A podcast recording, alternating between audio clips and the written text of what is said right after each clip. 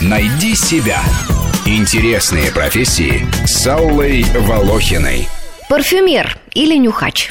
Я недавно где-то прочитал, что собака различает 50 тысяч запахов. Но как же они могут с нами жить, различая эти запахи? Вы только подумайте, насколько плохо пахнет человек. У него перегар, табачные крошки в карманах, у женщин духи. Как они могут нас любить и вообще терпеть? 50 тысяч запахов, которые различают собаки, для человека недоступная возможность. И слава богу, иначе как жить, обоняя все эти ароматы тел в транспорте и загазованность улиц? И тех-то 30%, что средний человек улавливает, бывает иногда слишком много. И вот представьте себе жизнь нюхача. Профессионалов экстра-класса, которые способны улавливать до 10 тысяч запахов, в мире не больше 200 человек. За ними гоняются парфюмерные фабрики. Работают парфюмеры рано утром, всего 2-3 часа, пока нос не засорился впечатлениями дня. Но все остальное время они продолжают опознавать запахи вокруг, и никуда от этого не денешься. Если только вставить затычки в нос. С такими затычками ходил незадачливый парфюмер в старой советской картине «Опасный возраст». Его играл Юозас Будрайтис. Даже во время развода с женой парфюмер остается парфюмером. Вы, товарищ судья, пользуетесь духами «Красная Москва». Да-да. Вы, вероятно, водитель или механик, автол, да? А голову моете детским шампунем без слез.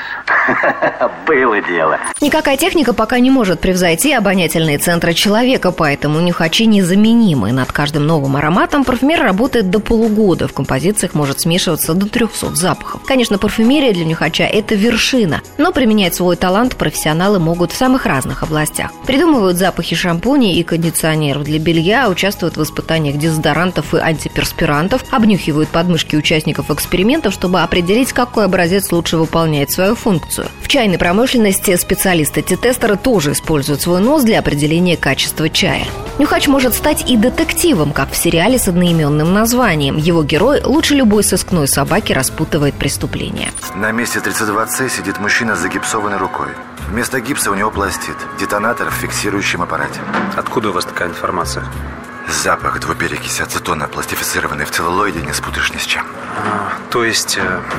Вы хотите сказать, что вы это унюхали? Да. Как и то, что 35-40 минут назад вы занимались сексом с этой милой девушкой в кабине пилота 2 раза. Профессия накладывает на нюхачей ограничения. Не пить, не курить, отказаться от пряной пищи, избегать стрессов и переутомления. Берегут нос, как певцы, горло. Если все это вас не пугает и вы чувствуете у себя талант, имеет смысл пойти учиться. Либо на курсы при российских парфюмерных фабриках, либо макнуть во Францию. Только там, в Международном институте парфюмерии, косметики и ароматных веществ, можно получить высшее парфюмерное образование, уже имея диплом химфака. Ну а потом зарабатывай, как фантазия позволит. К примеру, одна немецкая парфюмер продает флакончики с запахом берлинского метро. Этот аромат включает в себя запах пекарни, машинного масла и поездов. Короткая рубрика об интересных профессиях выходит на Вестях ФМ по понедельникам, средам и пятницам. А большую программу «Найди себя» слушайте в воскресенье в 14 часов. Найди себя. Интересные профессии с Аллой Волохиной.